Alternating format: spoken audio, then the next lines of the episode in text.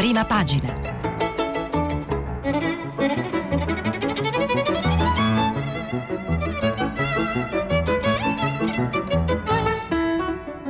Questa settimana i giornali sono letti e commentati da Sara Menafra, vice direttrice del quotidiano online Open. Per intervenire telefonate al numero verde 800 050 333. Sms e WhatsApp anche vocali al numero 335 56 34 296. Buongiorno, eccoci alla rassegna stampa, vi ricordo che stiamo pubblicando i vostri messaggi sul sito di Radio 3 e li leggeremo nel corso del filo diretto. Come al solito mh, preferisco partire da una carrellata di titoli per poi concentrarci su qualcosa insomma, da leggere per raccontare la giornata. Ehm, dunque si parla ancora in tutte le prime pagine praticamente del, dei confronti che stanno portando alla nascita del governo Draghi, eh, quindi confronti con i partiti principali che ci sono stati ieri e a questo punto insomma potrebbe esserci la valutazione finale e quindi la scelta di Draghi. Vediamo dunque la stampa titola Draghi l'ultimo ostacolo è Rousseau.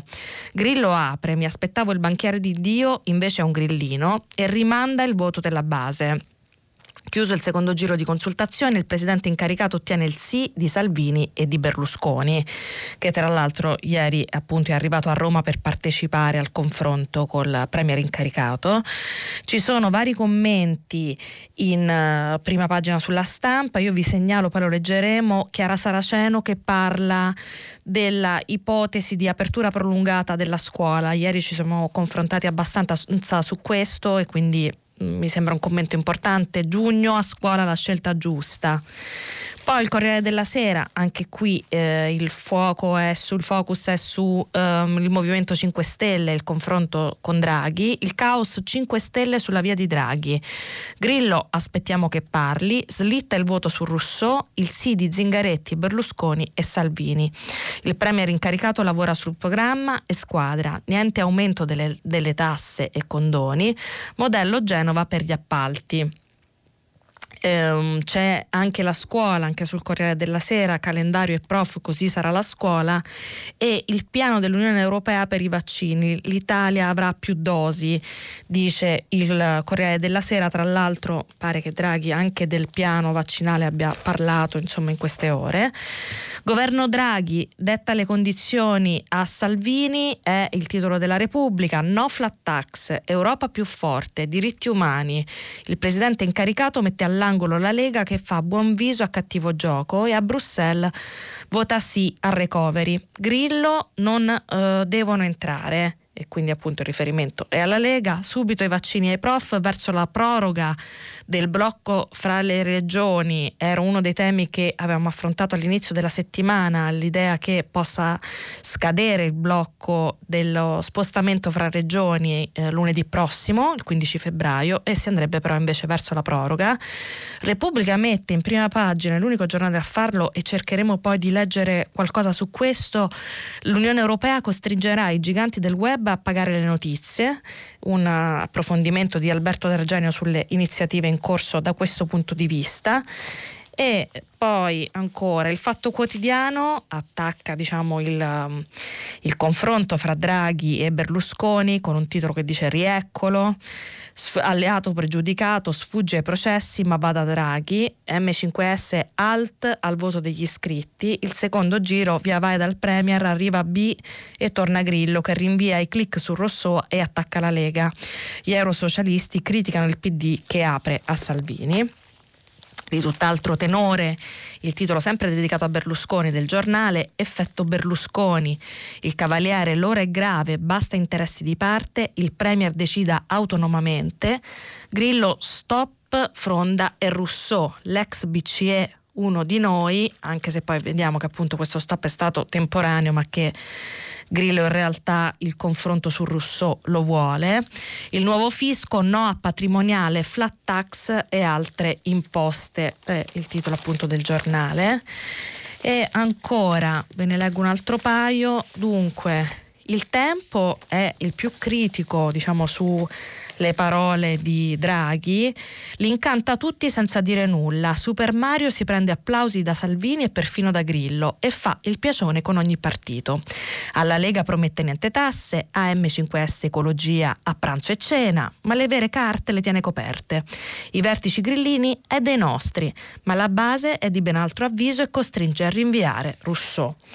Il messaggero ehm, punta con un titolo diciamo non centrale su Draghi, meno tasse sul lavoro per la ripartenza, invece il titolo più forte in prima pagina in quarantena anche i vaccinati. Il Ministero isolamento dopo la seconda dose se si viene a contatto con un infetto. Regioni in rivolta per i ritardi, l'AIFA provi Sputnik o salterà il piano anti-Covid. Quindi una nuova mm, indicazione su che cosa devono fare i vaccinati appunto una volta immunizzati e è un tema importante poi cerchiamo di guardare meglio che cosa ha capito il messaggero su questo eh, e come potrebbe andare diciamo, il destino di, anche di chi ha superato e ha ottenuto le due dosi di vaccinazione. Dunque, nei giorni scorsi oh, un ascoltatore ci ha chiamato e ci ha ricordato dell'importanza di ricordare le vittime Ehm, di alcune piaghe diciamo, sociali che avvengono in Italia, in particolare dei, dei femminicidi. E quindi prima di uh, concentrarci sulle pagine della politica vi vorrei leggere un aggiornamento su uno dei casi con cui abbiamo aperto appunto la rassegna stampa lunedì, cioè sulla morte di Ilenia, che era forse tra i tre casi che abbiamo letto quel giorno il più strano, il, più, il meno chiaro. È una donna che è stata eh, appunto ammazzata in casa ma di cui non si sa, non si sapeva ancora molto. Adesso spunta una pista che purtroppo viene da dire come al solito porta a un delitto familiare. Non sappiamo se sia ancora così, ma voglio dedicare due minuti a leggere che cosa si sa in questo momento proprio anche perché eh, mi sembrava giusta la richiesta diciamo di non dimenticare le vittime soprattutto di cose del genere e quindi appunto lo prendiamo dalla stampa Ilenia la pista del delitto marito su commissione, l'ex marito aveva un grosso debito con lei. Nella casa della 46enne di Faenza non c'è segno di scasso, nessuna impronta del killer. L'ipotesi di un professionista che l'ha sgozzata con un colpo. Io vi leggo solo alcuni brani, ma quello che racconta Franco Giubilei da Faenza è che si tinge sempre più di giallo la vicenda dell'uccisione di Lenia Fabbri. La donna trovata sgozzata nel suo appartamento di Faenza all'alba di sabato scorso. Fra le piste seguite dagli inquirenti c'è anche quella dell'omicidio omicidio su commissione. Un sicario che ha assalito alle spalle la 46enne vibrando un unico colpo mortale che le ha reciso arterie e vene del collo. Non ci sono segni di effrazione nella casa di via Corbara, non lontano dal centro, dunque i casi sono due o la vittima conosceva il suo assassino e gli ha aperto, oppure il killer è stato così bravo da scomparire senza lasciare tracce, almeno apparentemente. La prima possibilità si può escludere per la stranezza di una visita alle 6 del mattino e per il fatto che Elenia indossasse una tuta pigiama, abbigliamento improbabile in caso di visita. Resta la seconda, cioè che l'uomo intravisto mentre si allontanava dall'amica della figlia della vittima, ospite quella notte di casa Fabbri, si sia introdotto nell'appartamento rivelando un'abilità da professionista capace di uccidere una persona con una sola coltellata. Sui trascorsi con l'ex marito interrogato a lungo si sono concentrati squadra mobile e procura di Ravenna, tanto più che il matrimonio fra i due era stato segnato da minacce dell'uomo alla moglie, sfociate in denuncia per maltrattamento e dai controlli col GP GPS sui movimenti della donna per motivi di gelosia.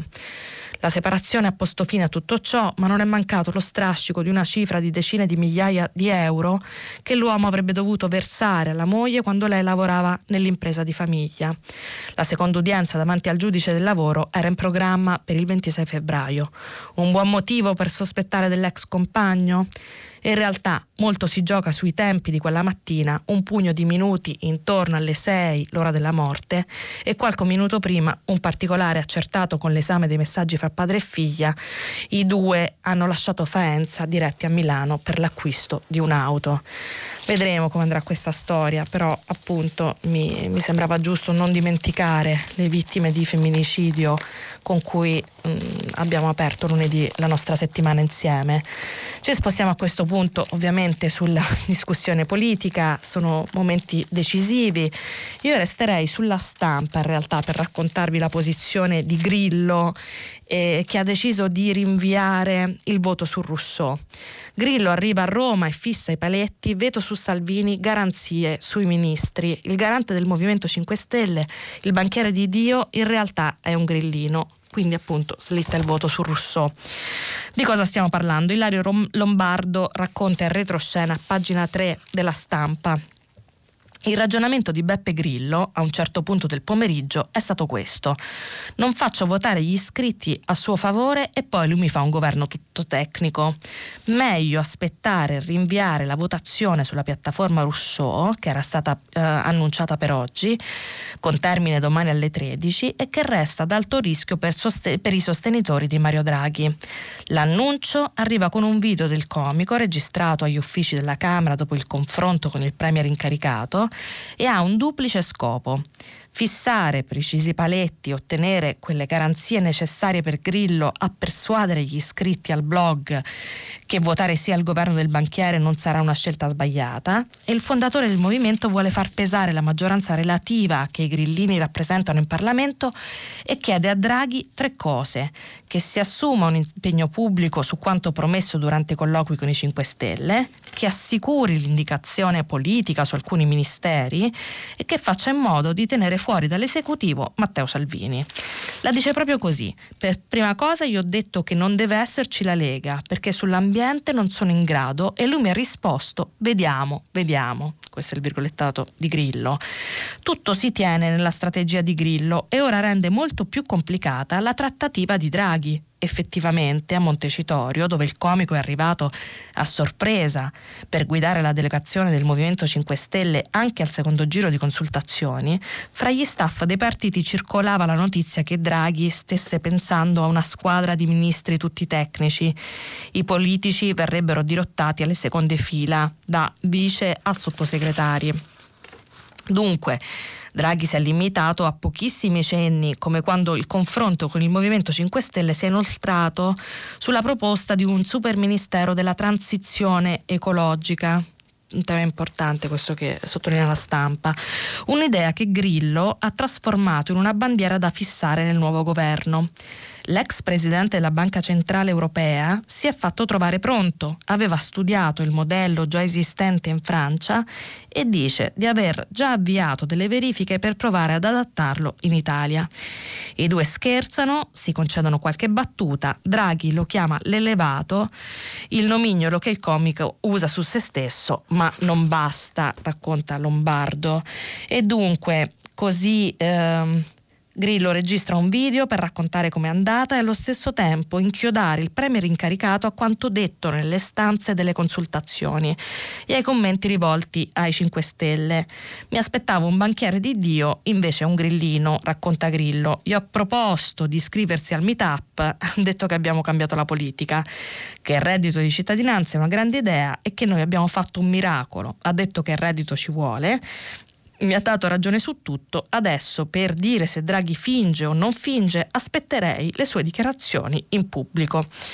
Quindi appunto eh, Grillo stoppa il voto, ma in realtà lo fa in qualche modo per eh, inchiodare Draghi alle dichiarazioni che ha fatto durante la, il confronto, vedremo se sarà effettivamente così però appunto una scelta quantomeno inaspettata, quella delle ultime ore eh, del fondatore del Movimento 5 Stelle.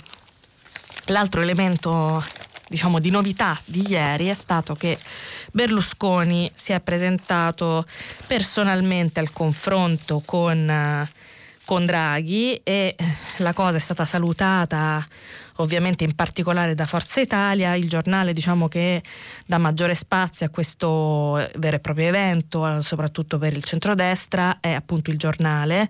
Effetto Berlusconi, il cavaliere, l'ora è grave, basta interessi di parte, il Premier decida autonomamente, dicevamo che era in prima pagina, e poi il racconto di Anna Maria Greco, il via libera del CAV, autonomia Draghi, governo di emergenza per il tempo della crisi.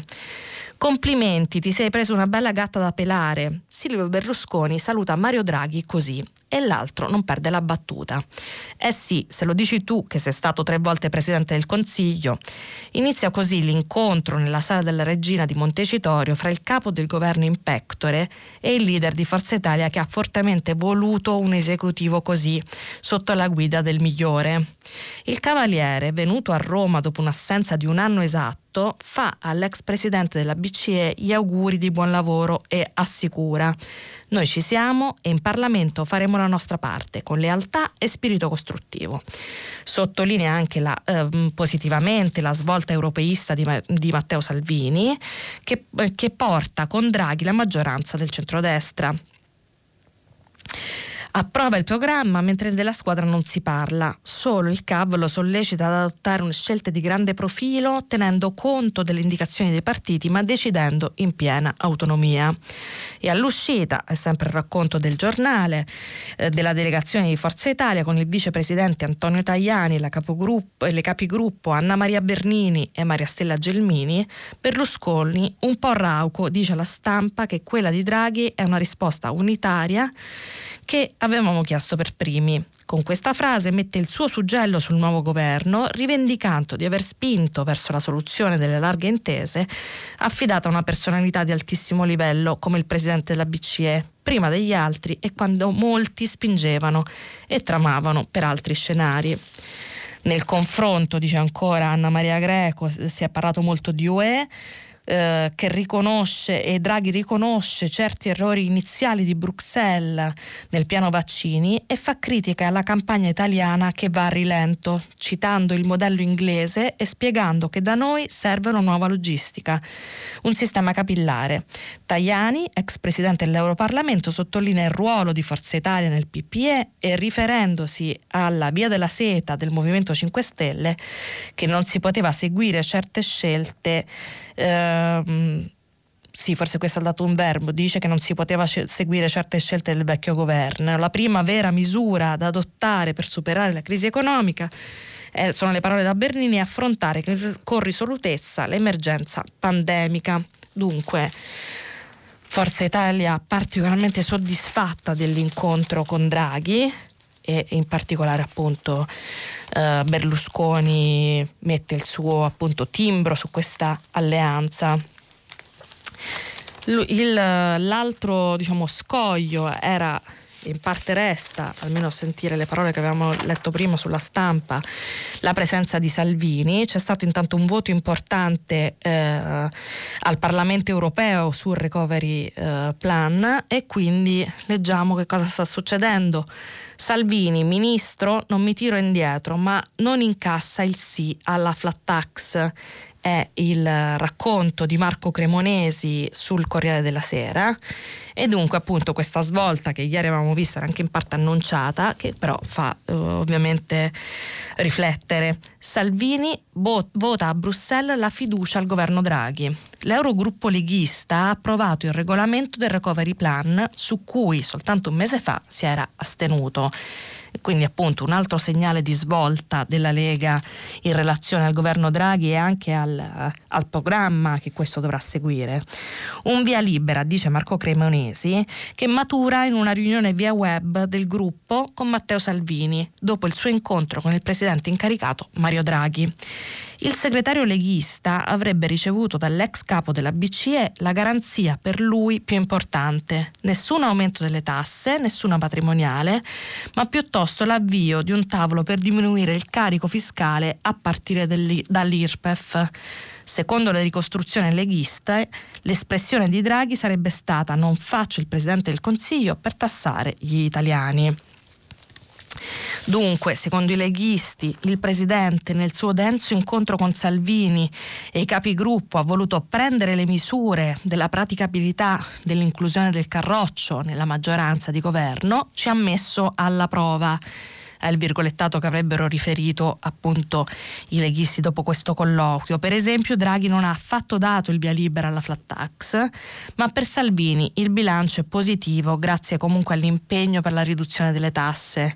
Anche la pace fiscale, la forma di condono.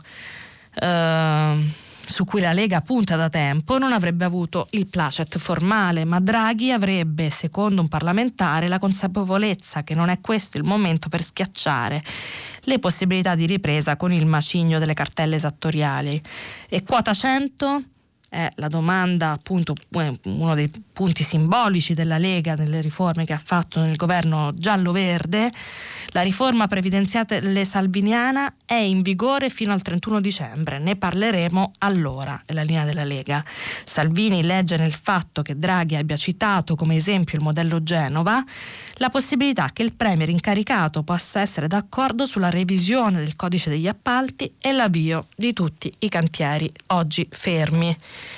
Insomma, Salvini anche ha dato un giudizio molto positivo sull'incontro che c'è stato con Draghi e eh, l'ulteriore segno della svolta della Lega è sicuramente il voto nel Parlamento europeo a favore dell'attuale regolamento sul recovery plan.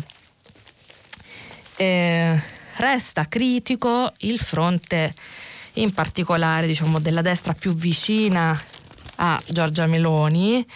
Eh, il tempo, con un commento di Franco Bechis, è eh, particolarmente critico sul fatto che Draghi abbia fatto molte promesse in direzioni diverse eh, ma dice Bechis non si capisce ancora cosa farà e cosa no, li incanta tutti senza dire nulla. Franco Bechis appunto dice per essere uno che da anni era distante da Roma e dai suoi palazzi, Mario Draghi ha condotto le consultazioni come un leader politico navigato della Prima Repubblica è anche per questo motivo che ieri pomeriggio nella fila della sua maggioranza c'era un assembramento che iniziava a preoccupare il mitico comitato tecnico scientifico pronto a usare lo sfollagente per ridurre il contagio. E quindi appunto Dice Bechis, Draghi è riuscito a piacere a tutti, a Matteo Salvini, a Beppe Grillo che ha postato un video ieri sera dove si capisce come l'elaborazione del lutto nel Movimento 5 Stelle sia tutt'altro che avvenuta, ma, ma aveva quasi gli occhi che luccicavano dalla soddisfazione e appunto così via. Eh, grande comunicatore dunque, il Draghi strappa Grillo e perfino a Vito Crimi ieri sera il lui è più grillino di noi, ma in questo tripudio non è stata esplicitata in tutti questi giorni nessuna vera riga di programma, si resta aggrappati al mandato esplicitato con chiarezza da Sergio Mattarella e quindi cosa sarà il governo Draghi resta un mistero. Da giorni, perché siamo obbligati in questi eh, casi, noi come tutti i giornali pubblichiamo un toto ministri, ma non c'è un, no, un solo nome sicuro però, vengano, eh, però perché vengono tutti dalle forze politiche, ma dalla bocca di Draghi non è uscita manco la più pallida confidenza nemmeno all'amico del cuore. Quindi una situazione ancora molto incerta, dice eh, Bechis sul tempo e appunto critica Draghi per aver incantato tutti senza dire nulla. Io vorrei a questo punto però spostarmi un po' sui temi, almeno che sono stati in parte mh, mm, toccati in queste ore e in particolare eh, ieri avevamo parlato di scuola e dell'idea che sarebbe filtrata dagli incontri di Draghi di allungare il calendario scolastico fino alla fine di giugno. Se ne è un po' discusso, ne hanno parlato appunto anche i sindacati e c'è un commento di Chiara Saraceno in prima pagina sulla stampa. Ehm, ve lo, ve lo leggo direttamente dalla pagina dei commenti che lo riprende integralmente. Giugno a scuola, la scelta giusta, dice Chiara Saraceno. È un buon segno che il presidente incaricato Draghi abbia messo fra le questioni urgenti del suo eventuale governo la scuola, o meglio, il diritto delle bambine e degli adolescenti, bambine bambini e degli adolescenti a ricevere un'istruzione adeguata. Fa parte di questo diritto anche la possibilità di recuperare e integrare ciò che è mancato a causa dell'interruzione dei disagi dovuti alla pandemia, alla DAD, ma non solo. riconoscere che il percorso di apprendimento in questi, in questi ormai due anni di scuola è stato ed è accidentato, che una parte di studenti ha accumulato ritardi e perdite di apprendimento e spesso anche di motivazione e che questo ha anche provocato un allargamento delle disuguaglianze preesistenti, non significa negare o svalorizzare quanto è stato fatto in questi mesi, la buona volontà, la dedizione, anche la creatività degli insegnanti e dei dirigenti scolastici, l'impegno degli studenti, il coinvolgimento dei genitori, il sostegno esterno dell'associazionismo civico. Significa solo che occorre rafforzare e integrare questo lavoro anche riflettendo su che cosa ha funzionato e che cosa invece è mancato. L'idea, dice Chiara Saraceno, di prolungare di qualche settimana il calendario scolastico sembra quasi un'ovvietà. Certo, le situazioni sono diversificate e certamente peggiori in Campania e Puglia, dove le scuole di ogni ordine e grado sono rimaste chiuse a lungo e la didattica a distanza è più difficoltosa per una fascia più ampia di alunni che altrove, stante la maggiore incidenza delle condizioni di disagio, ma sono sicura che tutte le e gli studenti si gioverebbero di un'opportunità di consolidamento dell'apprendimento e di rafforzamento nella fiducia in se stessi e nella scuola. Invece, l'unico punto fermo tenuto dalla scuola dall'inizio della pandemia è stato il calendario, che sembra poter essere toccato solo in riduzione e quindi per consentire alle scuole di diventare seggi elettorali, per far fronte a problemi organizzativi, oltre agli eventuali scioperi di insegnanti o studenti mai in ampliamento, anche a fronte della disorganizzazione della routine che ha investito la vita quotidiana e messo sotto pressione alcune professioni esposte in prima linea, come quelle sanitarie. Reazioni, la reazione negativa immediata dei sindacati, peraltro identica a quella che l'estate scorsa ha impedito di fare attività di recupero, era, ahimè, scontata ma francamente inaccettabile dice Saraceno, appunto schierandosi molto duramente su questa polemica. I sindacati hanno invece tutte le ragioni a porre il problema dell'organico, della massa di supplenti che ogni anno gira per le scuole, producendo insicurezza e discontinuità non solo nelle vite dei supplenti stessi, ma degli studenti. È un'altra questione che Draghi ha dichiarato di voler affrontare, toccando un altro nodo bollente e conflittuale della questione scolastica.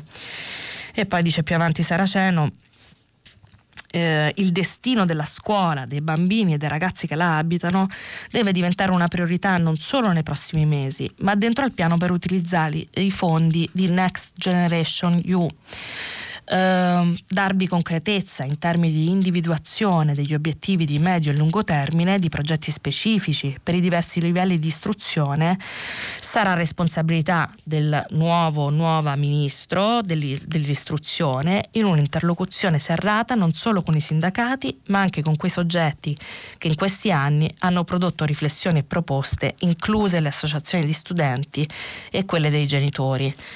Dunque, mh, mm, Chiara Saraceno dice che all- allungare il calendario potrebbe essere la scelta giusta, come abbiamo visto ci sono discussioni e polemiche su questo tema. Vi voglio però segnalare che proprio a proposito di, calendario ha preso già una decisione abbastanza critica ehm, la regione Campania, ora vedo se riesco a ritrovare il giornale, Ehm, eccoci qui, il mattino, De Luca. DAD in tutte le scuole, sì ai vaccini anche in farmacia. E dunque l'ipotesi appunto del governatore De Luca di tornare in DAD almeno per un mese. Ci sarebbe un aumento dei contagi in Campania che avrebbe con, convinto il governatore a eh, riavviare, diciamo, richiudere le scuole. Tra l'altro, come sapete, la Campania è una delle regioni che più hanno tenuto le scuole chiuse finora e, e quindi, e tra l'altro, come diceva anche Saraceno, in una situazione in cui le difficoltà economiche incidono sulla possibilità di partecipazione di tutti gli studenti alla DAD. Vediamo cosa dice De Luca. Troppi contagi nelle scuole decidano sindaci e prefetti. Campania, l'unità di crisi certifica l'aumento dei positivi fra alunni e professori. De Luca non imporrà la chiusura generalizzata, ma c'è delle valutazioni su base locale. E quindi racconta Elena Romanazzi sul mattino. Il governatore De Luca è stato chiaro, serve la didattica a distanza in tutte le scuole fino a fine febbraio. Ma a deciderlo saranno prefetti e comuni là dove la situazione epidemiologica superi determinati parametri legati al numero dei casi, non solo nelle scuole, ma in tutto il territorio. Gli aumenti dei contagi analizzati nel corso dell'unità di crisi eh, nel corso del tempo evidentemente le unità di crisi ci sono, gli incrementi che allo stato attuale vengono considerati lineari e non esponenziali, ma che tuttavia devono essere tenuti sotto controllo. Per il momento la Regione non farà un'ordinanza generalizzata di chiusura delle scuole, ma questa ipotesi non è del tutto accantonata se ci dovesse essere una ripresa galoppante dei contagi. Alcuni sindaci al momento che al momento sono 29, già hanno optato per ritorno alla didattica a distanza e a questi si potrebbero aggiungere nei prossimi giorni altre ordinanze sindacali. A tutti verrà inviato il rapporto dell'unità di crisi con il numero di positivi e non solo nelle scuole affinché si valuti l'opportunità per ogni singola realtà locale di ritornare alla didattica a distanza. La Campania sta anche riorganizzando il piano vaccinale, la campagna vaccinale per il personale scolastico e al giro di boa. Si parte con AstraZeneca destinata agli under 55 Entro questa settimana verrà attivata la piattaforma per la prenotazione in base all'arrivo delle dosi si potrebbe già partire con le somministrazioni da metà febbraio. Il vaccino al personale scolastico è una, è una priorità considerata tale anche da Mario Draghi. I tempi restano tuttavia un'incognita e sono legati all'arrivo certo delle dosi che eh, solo in questo modo si potrà stabilizzare un programma di immunizzazione anche degli over 55 che rappresentano la maggioranza del personale scolastico delle scuole della Campania. Quindi eh, la DAD e le decisioni delle singole regioni come temi al centro del confronto diciamo, di queste ore. Un altro tema interessante, un po' ne abbiamo parlato eh, guardando la posizione di eh, Beppe Grillo dopo il confronto che c'è stato con il, il, premier incaricato Draghi è quello sull'ambiente. Il domani mette in prima pagina un approfondimento di Ferdinando Cotugno sul fatto che l'ambiente è la frattura politica su cui nasce il governo Draghi perché il presidente incaricato incontra oggi le associazioni ambientaliste dando un segnale forte per un paese che deve rispettare il mandato dell'UE e organizzare la COP26.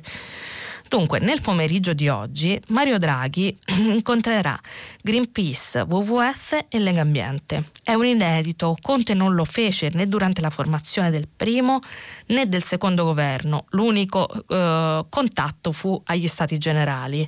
Ed è un piccolo segnale, dice Cotugno sulla prima pagina del domani, di quanto le tematiche ambientali siano al centro del progetto di governo è una questione di mandato europeo perché non solo il 37% dei fondi di Next Generation EU deve andare a contrastare la crisi climatica, ma ogni altro capitolo deve contenere una valutazione di impatto ambientale. E dunque è una questione di credibilità internazionale. Nei giorni in cui il governo iniziava a venire giù, Sergio Costa era al telefono con John Kerry, l'inviato speciale per il clima di Joe Biden, e gli spiegava che all'appuntamento di fine febbraio a Washington era da considerarsi cancellato causa crisi politica in corso. Costa sarebbe stato il primo ministro dell'ambiente a essere ricevuto da Kerry che si era rivolto al nostro governo in qualità di presidente del G20. C'era da ascoltare le nostre proposte e concordare una strategia d'azione, ma tutto è sospeso. A novembre ci sarà la COP26, l'incontro delle Nazioni Unite che definirà il rilancio degli accordi di Parigi e che sarà organizzato congiuntamente dal Regno Unito e dall'Italia. Dal nostro paese in questo momento non è solo atteso il rispetto di impegni internazionali ed europei, è richiesta dunque anche una leadership. Quindi Draghi ha parlato della transizione ecologica, che sarà anche uno dei fronti più politici e meno tecnici dell'azione del governo, e ehm, i temi appunto al, al centro sono tanti. Eh, Cotugno, ad esempio, ha parlato con un responsabile di Greenpeace a proposito degli impegni di Eni. La prima partita è la decor- decarbonizzazione, il riferimento è soprattutto a Eni, la cui strategia è incompatibile con gli obiettivi che l'Unione Europea ha alzato due mesi fa. Tagliare il 55% e non più il 40% delle emissioni entro il 2030. Decor- decarbonizzare vuol dire elettrificare i consumi e aumentare la quota delle rinnovabili che da noi procedono ancora troppo lentamente. La velocità, cre- eh, la velocità di crescita di solare e eolico è dunque eh, A1 e invece dovrebbe essere A5. A raccontare questi dati è appunto il responsabile di Greenpeace Italia eh, Giuseppe Onufrio, direttore esecutivo di Greenpeace, che sarà parte della delegazione che oggi incontra Draghi. La difficoltà, dice Onufrio, sarà vincere le resistenze dei grandi settori che sono stati la spina dorsale del vecchio sviluppo. Dunque l'ambiente come frattura politica su cui nasce il governo Draghi, dice il domani, è eh, effettivamente interessante che Draghi incontri le associazioni ambientaliste, vedremo se da questo entreranno, sarà il punto da cui entreranno elementi diciamo, di centralità della questione ambientale anche nella, nel programma di governo. L'altra emergenza di cui però siamo sempre diciamo, costretti a occuparci ovviamente è l'emergenza sanitaria, in particolare il Covid. Abbiamo visto che si è parlato anche delle critiche che Draghi avrebbe fatto al piano europeo mh, realizzato finora e quindi leggiamo sul Corriere della Sera che in effetti l'Unione Europea sta cercando di cambiare strategia, almeno in parte. Lo racconta Lorenzo Salvia, pagina 12 del Corriere della Sera. Dalla UE più vaccini all'Italia, un portale unico per prenotare. A breve dovrebbero arrivare dall'Unione Europea novità positive. Il Presidente del Consiglio incaricato Mario Draghi parla di, eh, anche di vaccini nel suo secondo giro di consultazioni e dietro le sue parole si intravedono due notizie che potrebbero somigliare a una svolta. Le novità in arrivo dovrebbero materializzarsi non solo in un aumento delle forniture complessive all'Unione Europea, come già avvenuto due settimane fa, visto il potenziamento della produzione da parte di tutte le aziende, ma anche una, in una rimodulazione delle quote nazionali che potrebbe dare all'Italia una fetta in più rispetto a quella prevista finora, o almeno un anticipo sui tempi delle consegne. E sarebbe un cambio di passo, dice il Corriere. Resta da vedere se le novità positive in arrivo da Bruxelles smonteranno la campagna acquisti parallela allo studio delle regioni, con il Veneto in testa, l'avevamo visto, il Veneto sta trattando per comprare più vaccini per sé, un fronte al quale si aggiungono l'Emilia Romagna che si dichiara pronta a sondare opportunità autonome di acquisto e il Friuli Venezia Giulia, una strada sulla quale non mette ostacoli Agostino Miozzo, coordinatore del comitato tecnico scientifico. Normale, avrebbe detto Miozzo, che mh, mm, i presidenti di regione cerchino soluzioni alternative per aumentare la disponibilità. Nel frattempo resta la grana AstraZeneca, il vaccino riservato a insegnanti, militari e poliziotti al di sotto dei 55 anni e considerato meno efficace degli altri, specie sulla variante sudafricana. Il primo test arriva dalla Toscana. Ieri sera la Regione ha aperto le prenotazioni e nella prima mezz'ora le richieste sono state 4.169, un buon risultato ma non un plebiscito, perché su questo vaccino resta un certo scetticismo da parte delle categorie interessate, che comprendono anche personale delle carceri e reclusi, comunità e trasporto pubblico. Ma cosa succederà a chi oggi non aderisce all'immunizzazione con AstraZeneca, magari per aspettare un vaccino che considera migliore? Fare? L'orientamento, dice il Corriere della Sera, è che finisca in coda e venga vaccinato quando la campagna avrà completato l'ultimo passaggio, cioè quello riservato alla popolazione compresa fra i 16 e i 55 anni. Il loro turno arriverebbe fra qualche mese. Si tratta di un orientamento e non di una certezza perché siamo davanti a un imprevisto.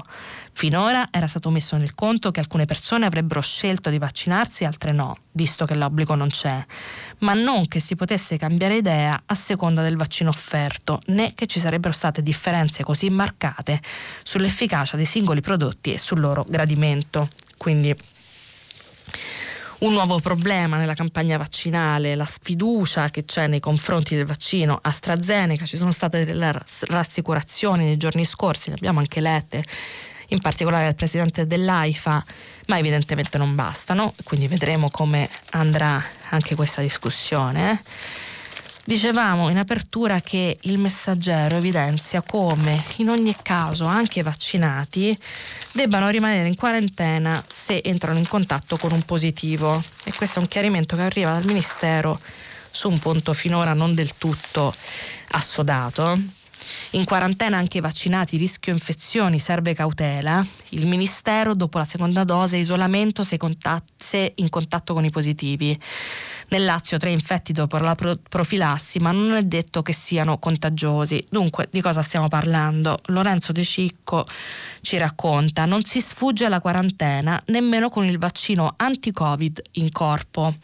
Almeno ora, almeno per ora chi ha già ricevuto il siero al completo, cioè dopo la prima e la seconda puntura, dovrà comunque rimanere confinato in caso di contatti con un positivo.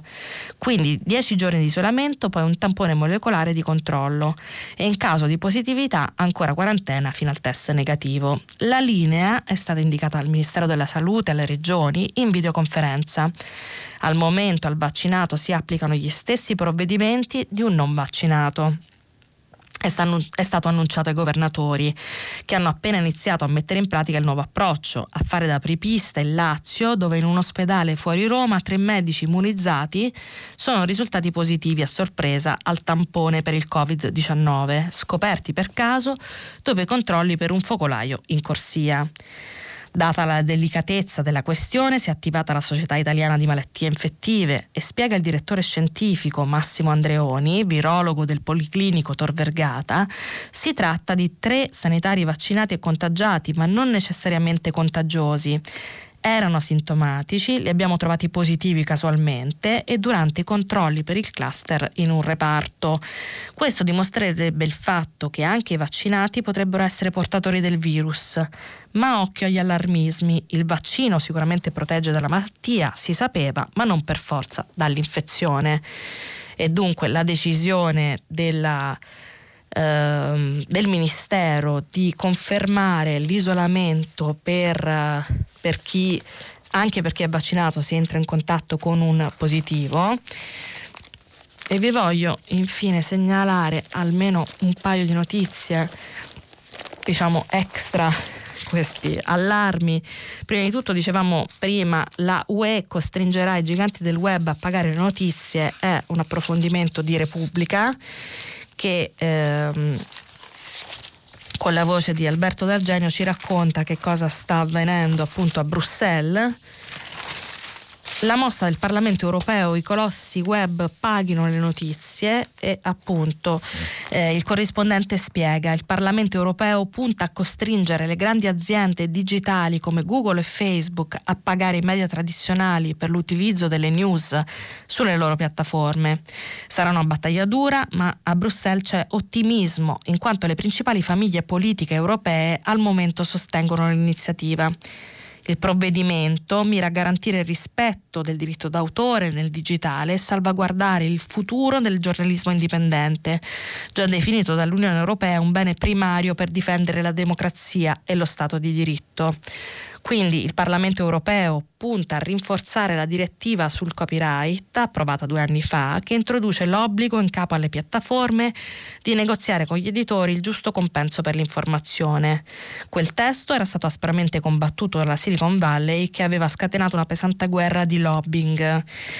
Ci sarebbe quindi un modello eh, che si chiama australiano di arbitrati con gli editori, mettendo fine alla melina delle big tech nelle, de, nelle negoziazioni e eh, l'obbligo di informare dei cambiamenti su come classificano le notizie sui loro, sui loro siti.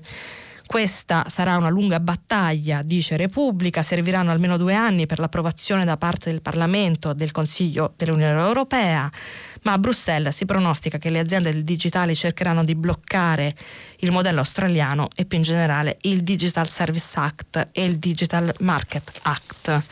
Quindi una battaglia in corso sul futuro dell'informazione, che è abbastanza interessante.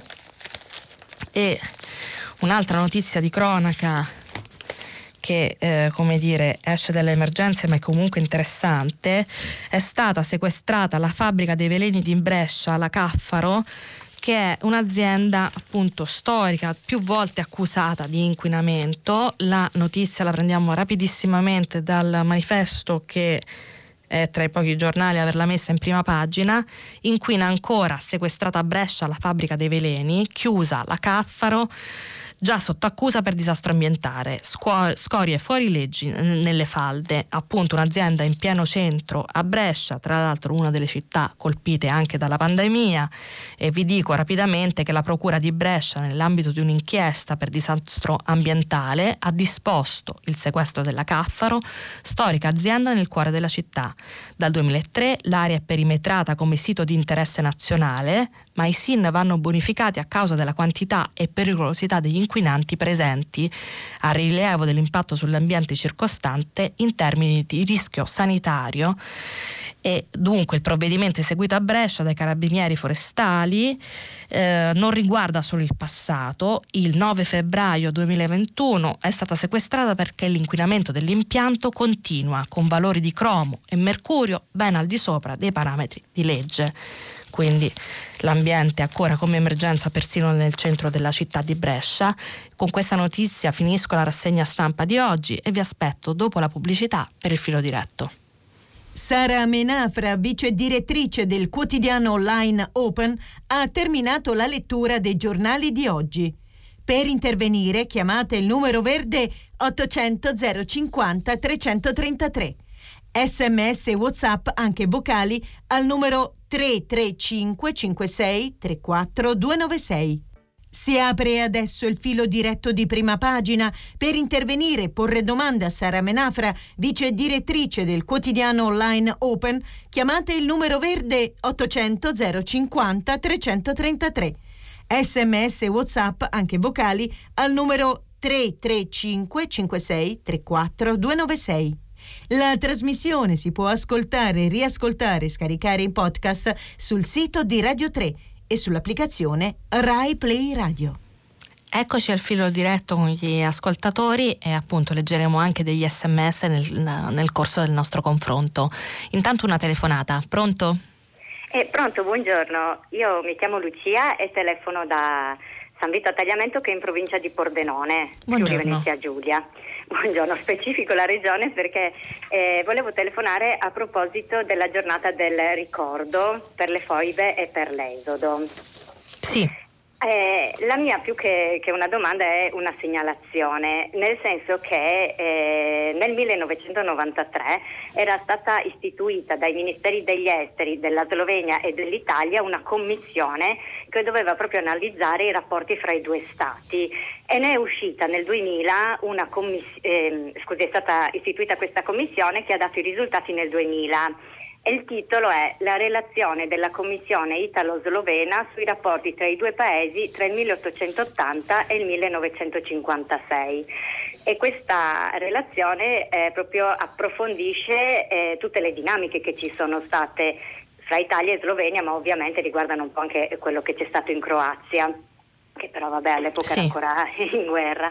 Ehm, e, e, e, la mia perplessità è che questo documento non ha avuto un risalto nazionale, se ne è parlato un pochino nella nostra regione, ma non più di tanto, mentre soprattutto adesso secondo me è importante partire da qui eh, per parlare di questi argomenti e magari inserirlo anche nei, nei testi di scuola oppure intervistare eh, anche nelle radio, nei, nei, nelle televisioni gli storici che hanno contribuito a questo documento, che sono sia italiani sia sloveni. Perché Lucia lo, lo considera così interessante questo documento? Che cosa c'è di significativo? Confesso che non l'ho letto appunto e, eh. le chiedo quindi lumi. Eh, sì, è perché va, mm, va, proprio ad analizzare diciamo, eh, mh, mm, quali sono stati i collegamenti, come si era comportato lo Stato italiano, eh, come, che cosa ha determinato la distruzione diciamo, dello Stato asburgico, uh-huh. come, come, si sono comportati gli jugoslavi, quindi diciamo, tutte quelle tensioni che poi sono sfociate in azioni veramente drammatiche. Ho capito. No, adesso io non, ma non è neanche lungo, sono 25 pagine, quindi non è... Ehm, sì, impegnativo. Da è anche leggere. la prospettiva storica che lei reputa interessante, cioè il fatto che lo metta in un arco più ampio di tempo, giusto? Rispe- esatto, esatto, mm. perché mh, parlare solo della questione foibe, che sono una tragedia ovviamente, senza guardare in che contesto sono nate, secondo me è una parziale verità. No? Ho capito, ho capito Lucia.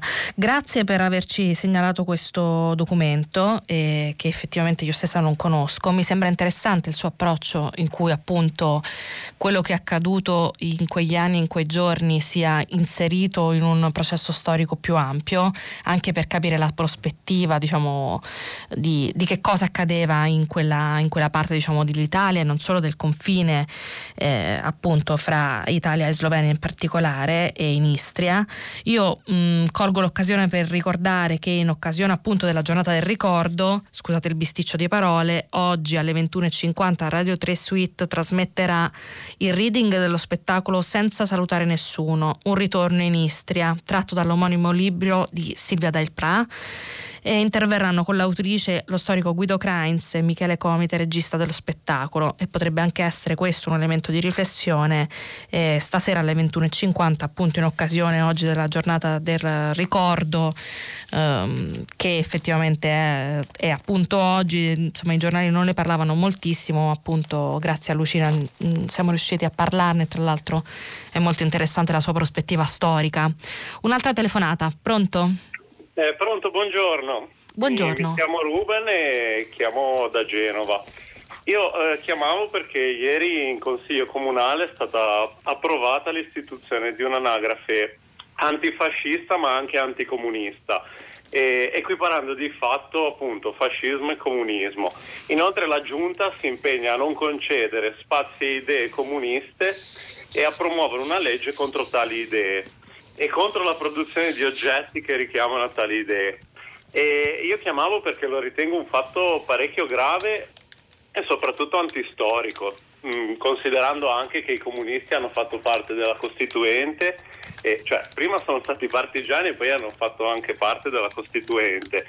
E mi chiedo se in qualche modo non, non sia sbagliato che un comune possa deliberare su alcune questioni senza un organo nazionale che sovrintenda a queste decisioni, perché di fatto qui eh, è un'equiparazione eh, così di, di fatto senza, senza, nessuna riflessione più ampia. Ecco. Certo. Cioè, mi sembra una cosa un po' così riduttiva, semplicistica, che però eh, in qualche modo è dannosa. Ecco. Cioè, Nilde Iotti e Benito Mussolini non sono la stessa cosa. No, Ruben, sono d'accordo con lei. Non sapevo, non conoscevo questa iniziativa.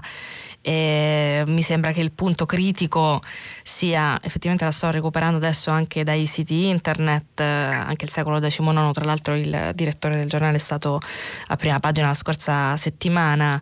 Eh, evidenzia questa notizia. Io anch'io onestamente penso che non si possano paragonare, soprattutto dal punto di vista storico, anche al di là delle valutazioni so, personali i due movimenti, tanto più che proprio appunto i comunisti sono stati parte della Costituente, hanno avuto un ruolo importante nella Costituzione, nella costruzione dello Stato diciamo, a cui oggi apparteniamo tutti e, e che quindi diciamo, la storia un po' abbia già espresso il suo giudizio e dire oggi che come dire che i due movimenti siano analoghi, sì, sembra un po' una sorta di revisionismo.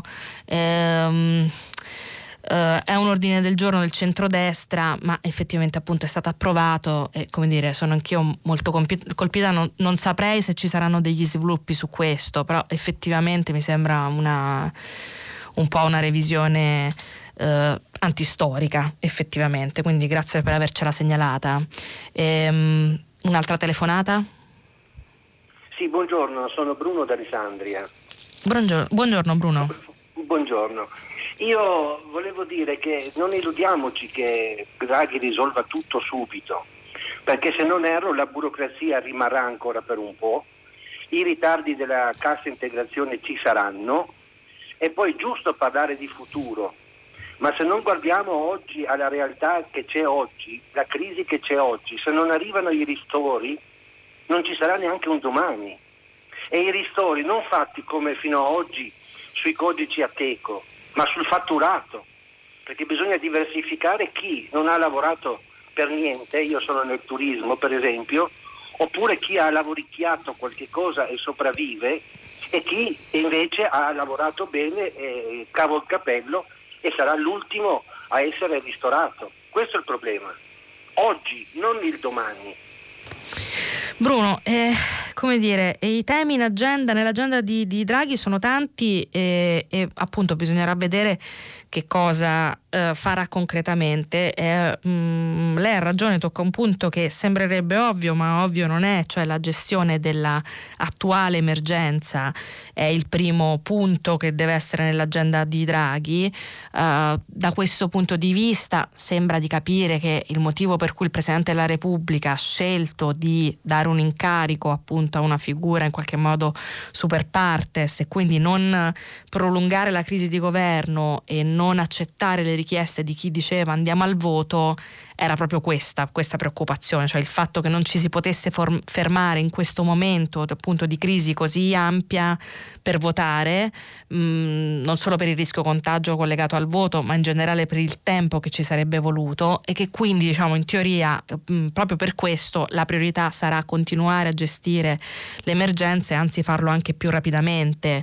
Eh, la riorganizzazione dei ristori non, eh, al momento come abbiamo visto i giornali ci dicono un po' ehm, come dire, alcune critiche sono legittime, eh, diciamo, di quello che Draghi vuole fare finora non è molto chiaro, tutto quello che si sa sono indiscrezioni, ma lui non ha ancora parlato.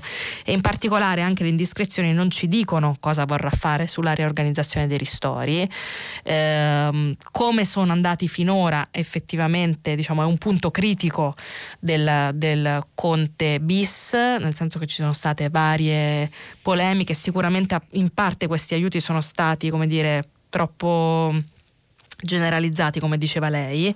Vediamo che cosa farà il Presidente del Consiglio incaricato vediamo quando si sblocca questa crisi. L'unica cosa che, che, posso dire appunto che mi sembra che come le dicevo la preoccupazione di Mattarella fosse appunto quella di agire subito non fermarsi. Quindi speriamo che come dire in qualche modo sia in, in uh, sintonia con le sue parole e che si agisca subito sulle emergenze attuali. Vi leggo un paio di messaggi nel frattempo che sono arrivati al 335 56 34296. Intanto da insegnante volontario di doposcuola parrocchiale sono molto favorevole al proseguio delle lezioni. La DAD ha penalizzato soprattutto i ragazzi nelle condizioni più difficili, per loro andrebbero previsti anzi ulteriori corsi di recupero quando saremo vaccinati, ci scrive Edoardo Sesto, di Sesto Fiorentino. Eh, scrivo in riferimento alla telefonata di ieri sulla DAD, sono madre di un ragazzo in primo liceo che da marzo scorso a oggi ha frequentato in presenza non più di 25 giorni di scuola e posso dire che la DAD è un fallimento sotto tutti i punti di vista, quello didattico, quello educativo e soprattutto quello sociale. Ciò che stupisce di più è che gli insegnanti si comportano come se tutto stesse procedendo nella più totale normalità e con l'unica preoccupazione di svolgere il programma. Mio figlio mi manda messaggi come questo, mamma ci si sente soli a casa davanti al computer, è incredibile, ci sono tutti i miei compagni sullo schermo ma in realtà non c'è nessuno. Il racconto di Roberta da Torino continua ma dice com'è pensabile svolgere le lezioni frontali davanti a uno schermo e magari pretendere pure l'interesse e la partecipazione attiva. Buona giornata, dice appunto Roberta di Torino. Eh, un'altra telefonata intanto. Pronto, buongiorno, io sono Rossella da Roma, sono un'insegnante imparante e volevo un attimo eh, capire meglio eh, la situazione della digitalizzazione della scuola. Sì. Eh, allora, io sono insegnante elementare, ho sempre lavorato in presenza e solo ecco, qualche giorno per la quarantena perché noi abbiamo avuto eh, soprattutto nella scuola parecchi casi, però eh, grazie a Dio, anche se qualcuno si è ammalato, eh, per ora insomma tutto bene parlo di casi a novembre, voglio dire che sulla scuola secondo me parlare di digitalizzazione della scuola eh, legata a un lavoro probabile futuro, secondo me è inutile perché eh, non c'è un piano industriale. Cioè se noi vogliamo collegare il lavoro con la scuola dobbiamo organizzare un piano industriale. Io non so quello che farà Draghi, però mi sembra che non se ne parli affatto. E poi soprattutto il problema, la scuola è formazione. Cioè se noi non formiamo gli individui, ma che cosa gli diamo? Se noi non, non educhiamo, non trasmettiamo, cosa, cosa andranno a fare questi ragazzi nel futuro? Cioè, è un problema serio perché noi abbiamo un altissimo indice di abbandono scolastico. Quindi lei Rossella non è molto convinta di come è andata questa esperienza finora, capisco bene?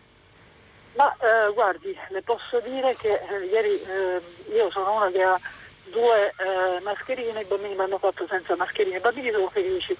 Il, per, il problema della mia ehm, scuola è un problema a sé, dipende da come noi siamo capaci di affabulare, di incantare perché la scuola è questo. Cioè se noi vogliamo fare in modo che i ragazzi tornino a scuola, dobbiamo dare loro le cose che gli servono. Se i bambini sono fanciulli, dobbiamo dargli la magia, la fiaba. Se i bambini hanno bisogno di essere compresi, soprattutto nelle medie, fine anni anche della scuola ehm, diciamo, ehm, primaria, perché i ragazzi purtroppo eh, crescono eh, sempre di più, però eh, che gli diamo, a cosa si mm. appigliano, anche le tradizioni sono distrutte, cioè siamo un popolo che sta perdendo la propria identità, non è uno scherzo, noi viviamo tutte queste cose. Quindi io non è che voglio dire, la mia esperienza è particolare, però quello che voglio dire anche, la DAD è una necessità in alcuni casi, è una situazione emergenziale quando c'era la guerra i ragazzi non hanno studiato per tanto tempo, eppure chi voleva è diventato artista, scrittore, certo. tanti scrittori, tanti intellettuali. Questa è una grande ipocrisia. Cioè, Ho capito Rossella. Provo a risponderle allora a questo punto, cioè eh, lei appunto dice che mh, mm, si può, come dire, che la DAD è una, diciamo, è stata una soluzione emergenziale ma non si possa appunto utilizzare così senza avere un vero e proprio piano. Eh, mi sembra che lei linea di massima appunto tocchi un punto molto vero, in realtà il problema della, dell'uso del digitale in emergenza ha riguardato peraltro tutti, se, cioè si parla anche diciamo di difficoltà a gestire il digitale un po' in tutti i settori, qualcuno ne parla anche nel mondo del lavoro proprio perché appunto non c'era nessun piano su questo. E credo che l'eventuale educazione digitale possa essere un elemento appunto da inserire nel futuro, ma che in, quel, in qualche modo anche io penso che diciamo, la gestione emergenziale della didattica a distanza non possa sostituire del tutto la scuola in presenza e che quindi insomma in generale mh, l'idea di allungare anche di pochi giorni eh, la scuola possa essere un buon elemento quantomeno simbolico da cui ripartire, perché ovviamente quei due anni diciamo, di scuola difficilmente saranno recuperati in tutto, soprattutto per quanto riguarda le scuole superiori, nelle scuole appunto eh, inferiori, eh, ad esempio le elementari, come nella sua esperienza questa mancanza c'è stata meno, ma in ogni caso appunto come dire, la scuola deve essere rimessa al centro e sì, l'educazione digitale non può essere fatta solo in emergenza, quindi sono d'accordo con lei su questo. Prenderei un'altra telefonata, pronto? Sì, buongiorno. Buongiorno. Sono Roberto da Roma e eh, torno esattamente sullo stesso tema. Eh, per eh, dire che la posizione dei sindacati secondo me è del tutto inaccettabile non solo per l'ovvio motivo che siamo in un momento straordinario che richiede sacrifici straordinari da parte di tutti, ci sono moltissime categorie che stanno facendo sacrifici straordinari e gli stessi insegnanti li hanno fatti. Mia moglie è insegnante e nel periodo della DAD faceva 4 ore di lezione e 6 ore per preparare la lezione del giorno dopo. Tuttavia vorrei vedere la cosa da un punto di vista differente e cioè in questa situazione c'è una parte forte che sono gli insegnanti i cui eh, interessi e i cui diritti sarebbero difesi dai sindacati e non a caso utilizzo il condizionale e c'è una parte debole che sono gli studenti. Ma chi difende i diritti degli studenti? E vorrei chiudere con una provocazione. Giustamente gli studenti nelle settimane scorse sono scesi in piazza perché volevano fare le lezioni in presenza. Allora lancio una provocazione, che scendano in piazza mostrando un senso di responsabilità fortissimo, esattamente come hanno fatto nelle settimane scorse, per chiedere l'allungamento del calendario a giugno. Si tratta di 3-4 settimane, questo è l'enorme sacrificio richiesto agli insegnanti. Grazie. Grazie Roberto, dunque ehm, effettivamente qualche giornale aveva sentito gli studenti su questo punto, io poi mi sono concentrata sul, appunto, sul commento di Chiara Saraceno perché mi sembrava eh, interessante e anche particolarmente, come dire, ehm, senza troppi giri di parole prendeva la posizione su questo argomento. Io devo dire che anch'io... Ehm, penso che allungare di poche settimane non sarebbe una cosa grave, anzi potrebbe essere un piano, ehm, come dire, un elemento probabilmente che non ci restituisce del tutto la didattica in presenza, ma che come dire, potrebbe aiutare ehm, a, ri- a ricostruire il contatto con la scuola. Quindi in linea di massima, diciamo senza voler di per sé eh, come dire, stigmatizzare tutto l'atteggiamento di tutti i sindacati, però in generale ehm, ricordo che anche il ministro Azzolina aveva provato a dire allunghiamo il calendario e c'era stato un fuoco di fila per bloccare questa idea e secondo me ha ragione appunto Chiara Saraceno quando dice che il calendario scolastico è stato rivisto in questi due anni appunto di pandemia solo per dire accorciamolo ma mai per dire allunga- allunghiamolo. Non so se gli studenti... Ehm, prenderanno posizione anche per dire stiamo a scuola fino a fine giugno. Vedo che ehm, qualche segnalazione sui giornali, però appunto non gli viene chiesto di questo, però che gli studenti in linea di massima, quelli intervistati da alcune testate, esempio qui trovo appunto il Corriere della Sera, dicono che in generale appunto eh, manca il contatto umano anche nelle scuole che sono riuscite a stare in pari col programma e quindi appunto le mobilitazioni che diceva lei per la didattica in presenza di che hanno riguardato soprattutto dicembre e gennaio, in cui appunto molti studenti erano in piazza, forse potrebbero essere un segnale in questa direzione. Un'altra telefonata, pronto? Sì, buongiorno. Buongiorno. Salve, sono Vincenzo, chiamo dalle Marche. Buongiorno. Allora, in realtà, signora, più che una, una domanda è un appello o una testimonianza. Cioè, ehm, in favore diciamo, di quella categoria a cui purtroppo io appartengo, dei cosiddetti caregiver, coloro che a casa assistono familiari in condizioni di, di disabilità grave o gravissima. Ecco, praticamente, proprio nel, concreto, a volte parlare dell'esperienza personale è un po' imbarazzante, ma è più chiaro, eh, noi facciamo il lavoro di un infermiere eh, a tutti gli effetti, medicazioni, alimentazione, cose, che ci occupa quasi tutta la giornata.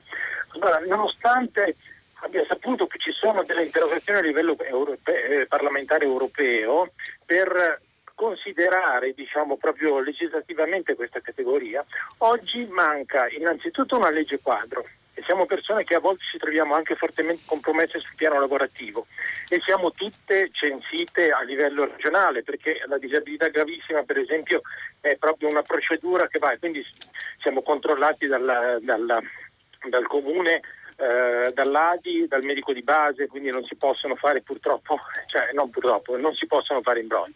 E, eh, e per di più, oltre a una legge che manca, eh, le vaccinazioni. C'è il problema di vaccinarci perché eh, le nostre assistite, in questo caso mia madre, eh, se ne vanno via con un colpo di vento e noi, certo. dobbiamo al, eh, noi, dobbiamo correre al, supermercato con la videocamera di sorveglianza sopra il letto, in più con la paura che possiamo riportarci a casa qualcosa. Quindi che il governo non abbia ancora preso una posizione chiara nei confronti di queste persone che peraltro alleviano il carico del servizio sanitario nazionale, nazionale perché, perché, praticamente non ricoveriamo i nostri parenti, decidiamo di tenerli a casa e quindi eh, le RSA hanno un beneficio e di poi in termini di, di posti, di costi anche. E, e quindi ecco. Eh, ho capito Vincenzo, grazie per la segnalazione. Sì, sì, ho capito, grazie per la segnalazione.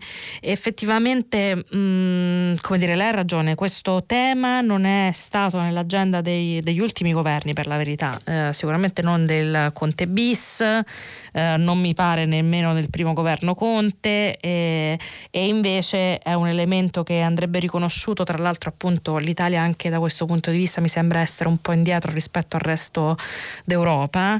E, e, e invece la figura del caregiver familiare è, come dire, andrebbe mh, riconosciuta tanto più in questo periodo di pandemia in cui, come dice anche lei, eh, potreste essere portatori di rischio in famiglia proprio nella, nell'esservi sostituiti come dire, al sistema sanitario, cioè quindi dal lato, dal lato diciamo, c'è un aiuto anche rispetto a, dire, al carico che, che che si appoggia sulla comunità nazionale anche dal punto di vista di tutte le spese in qualche modo però c'è una mancanza di tutela nel piano, ad esempio nel piano di vaccinazione perché mh, se non sbaglio ma mi sembra che anche lei dicesse la stessa cosa queste figure non sono state per niente inserite appunto nelle categorie da assistere e quindi da vaccinare per prime all'interno della, appunto, della vaccinazione dei sanitari che è appunto avvenuta fino alle scorse settimane. Invece avrebbe senso inserirle a tutti gli effetti e quindi eh, come al solito come dire eh, da questo punto di vista la, la, radio può avere un ruolo importante nel portare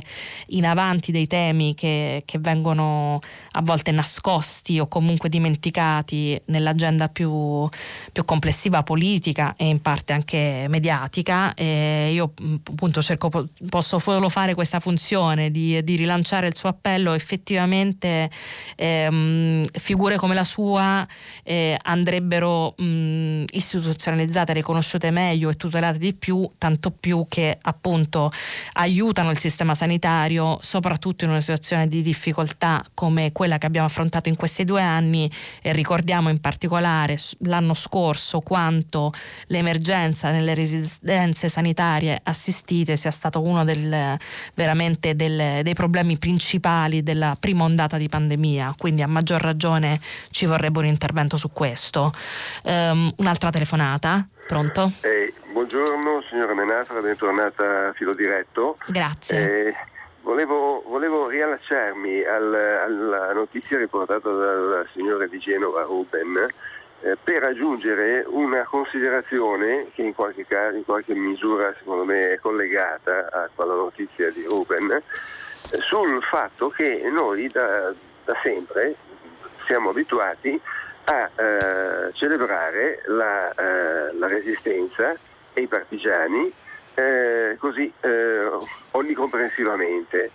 Io quando incontro dei miei amici di sinistra eh, spesso gli dico ma guardate che io sarei molto più contento il 25 aprile di partecipare alle manifestazioni organizzate dall'AMPI se fosse precisato che in quelle occasioni vengono eh, onorati e ricordati non tutti i partigiani, ma quelli che volendo combattere, combattivano il fascismo non per instaurare un'altra dittatura, la dittatura comunista, che non erano pochi, ma per restaurare la democrazia e la libertà. Ecco, questo è, un, penso un valore che eh, sarebbe da considerare eh, da qui in avanti per dare al, al, diciamo, a, a, ai ricordi e a, alle persone eh, che, che so, sono impegnate nella nostra storia il giusto valore.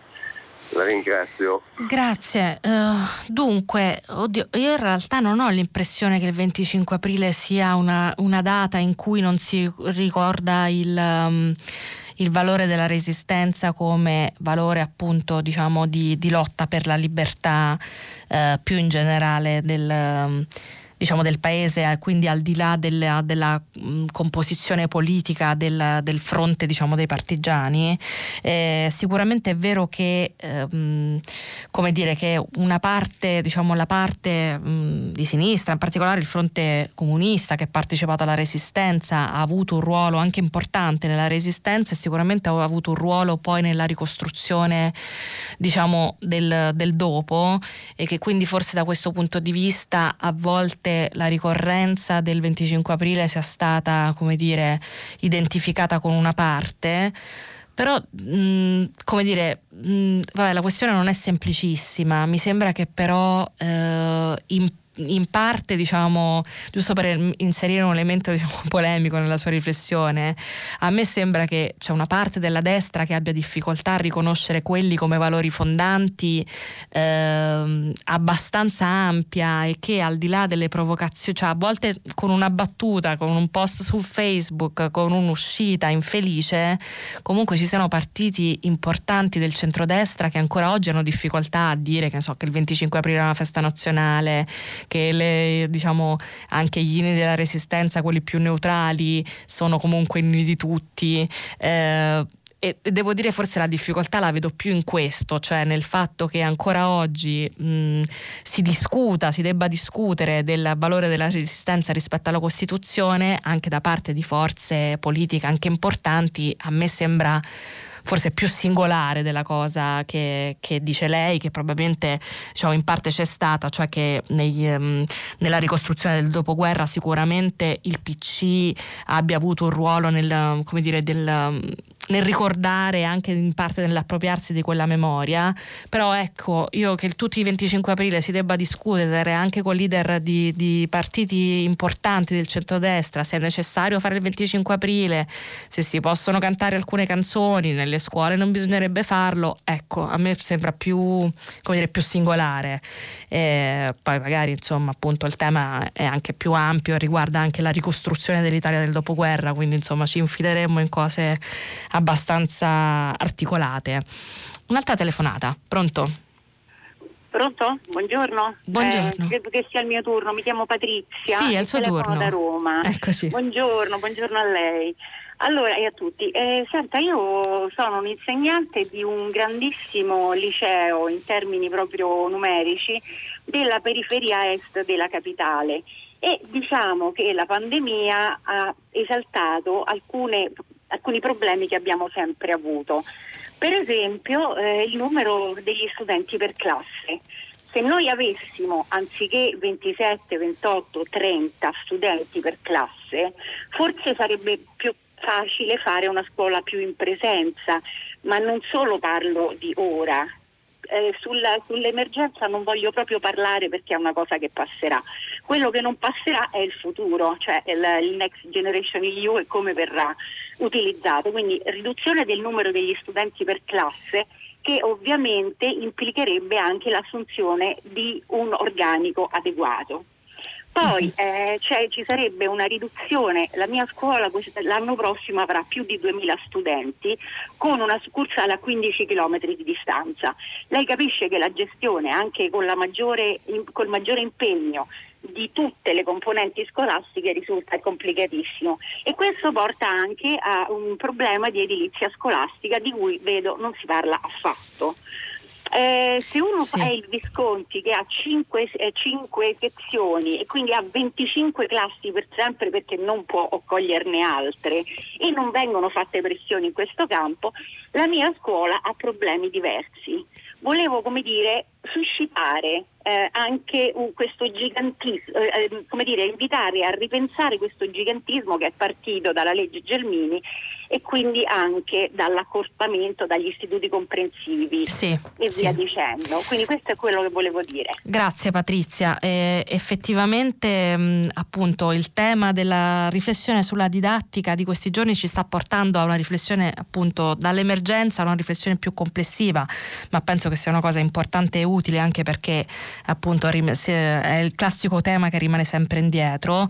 Eh, beh, il racconto che ci fa lei appunto di una situazione in cui ci sono 2000 studenti da gestire, sedi a 15 km l'una dall'altra, come dire, non, non avrebbe quasi bisogno di commenti ulteriori. È chiaro che questo non aiuta qualunque tipo di didattica, non solo la didattica a distanza. In generale gli accorpamenti in megaplessi portati dalla riforma Gelmini, anche dal mio punto di vista, per quello che ho potuto capire io in questi anni, sono stati più un male che un bene, non ne vedo proprio il beneficio, anzi tendenzialmente hanno portato caos, risparmi, forse a, a me poi sono sembrati sempre parziali questi eventuali risparmi che ci sarebbero stati, al di là dell'opportunità diciamo, di risparmiare su un settore centrale come la formazione mh, dei appunto delle prossime generazioni, che forse non dovrebbe essere proprio un tema su cui tagliare. E in generale comunque tra l'altro mi sono sembrati anche parziali questi risparmi, invece è aumentato il caos e appunto plessi lontani, dirigenti scolastici che devono occuparsi di situazioni molto diverse e in generale classe strapiene eh, non, ai- non aiutano l'andamento della scuola italiana eh, sicuramente fare didattica a distanza con 27, 28, 30 ragazzi, ma anche in presenza diventa molto complicato. E quindi, come dire, vediamo se eh, sarà questa una delle priorità del prossimo governo. Da questo punto di vista, appunto, siamo sempre sulle indiscrezioni, ma il fatto che Draghi ne abbia parlato, abbia parlato non solo dell'allungare il calendario scolastico, ma anche ad esempio di ehm, stabilizzare i precari o comunque insomma, di evitare che a settembre si riparta in una situazione in cui per far funzionare soltanto diciamo, i numeri delle scuole attuali servano così tanti precari, mi sembra un elemento positivo. Poi appunto, come ci siamo detti, sono tutte indiscrezioni, Sentiamo, speriamo di sentirlo dalla sua voce eh, in questa settimana o magari anche in futuro, però se davvero queste sono le sue priorità, questo è sicuramente un elemento positivo e, eh, e appunto non solo per la DAD o per l'emergenza, come diceva lei, la scuola dovrebbe tornare a essere una priorità per l'Italia eh, anche un po' più in generale, eh, al di là di quello che sta succedendo in questi anni. Un'altra telefonata, pronto? Pronto? Sì. Eh, sì, buongiorno, sono Gabriella da Milano. Senta, io chiamo ehm, così semplicemente per sollevare l'argomento che non, vedo, non lo vedo mai sulle pagine dei giornali. E praticamente è quello delle famiglie che si trovano con dei ragazzi, adolescenti aggressivi, violenti in famiglia. Eh, famiglie che non, non, sono problematiche, famiglie che mh, hanno magari avuto i problemi della vita, ecco, però eh, niente, niente, di grave e che comunque hanno sempre cercato di sostenere figli che si sono resi conto di figli che magari sono borderline, hanno qualche difficoltà, hanno girato da uno psicologo all'altro per trovare soluzioni e non, non ne hanno trovate. E diciamo, sollevo questo argomento perché invece leggo spesso nei giornali ehm, fatti di femminicidio, di stalking, sì. diciamo problemi più ampi che magari potrebbero partire da queste situazioni.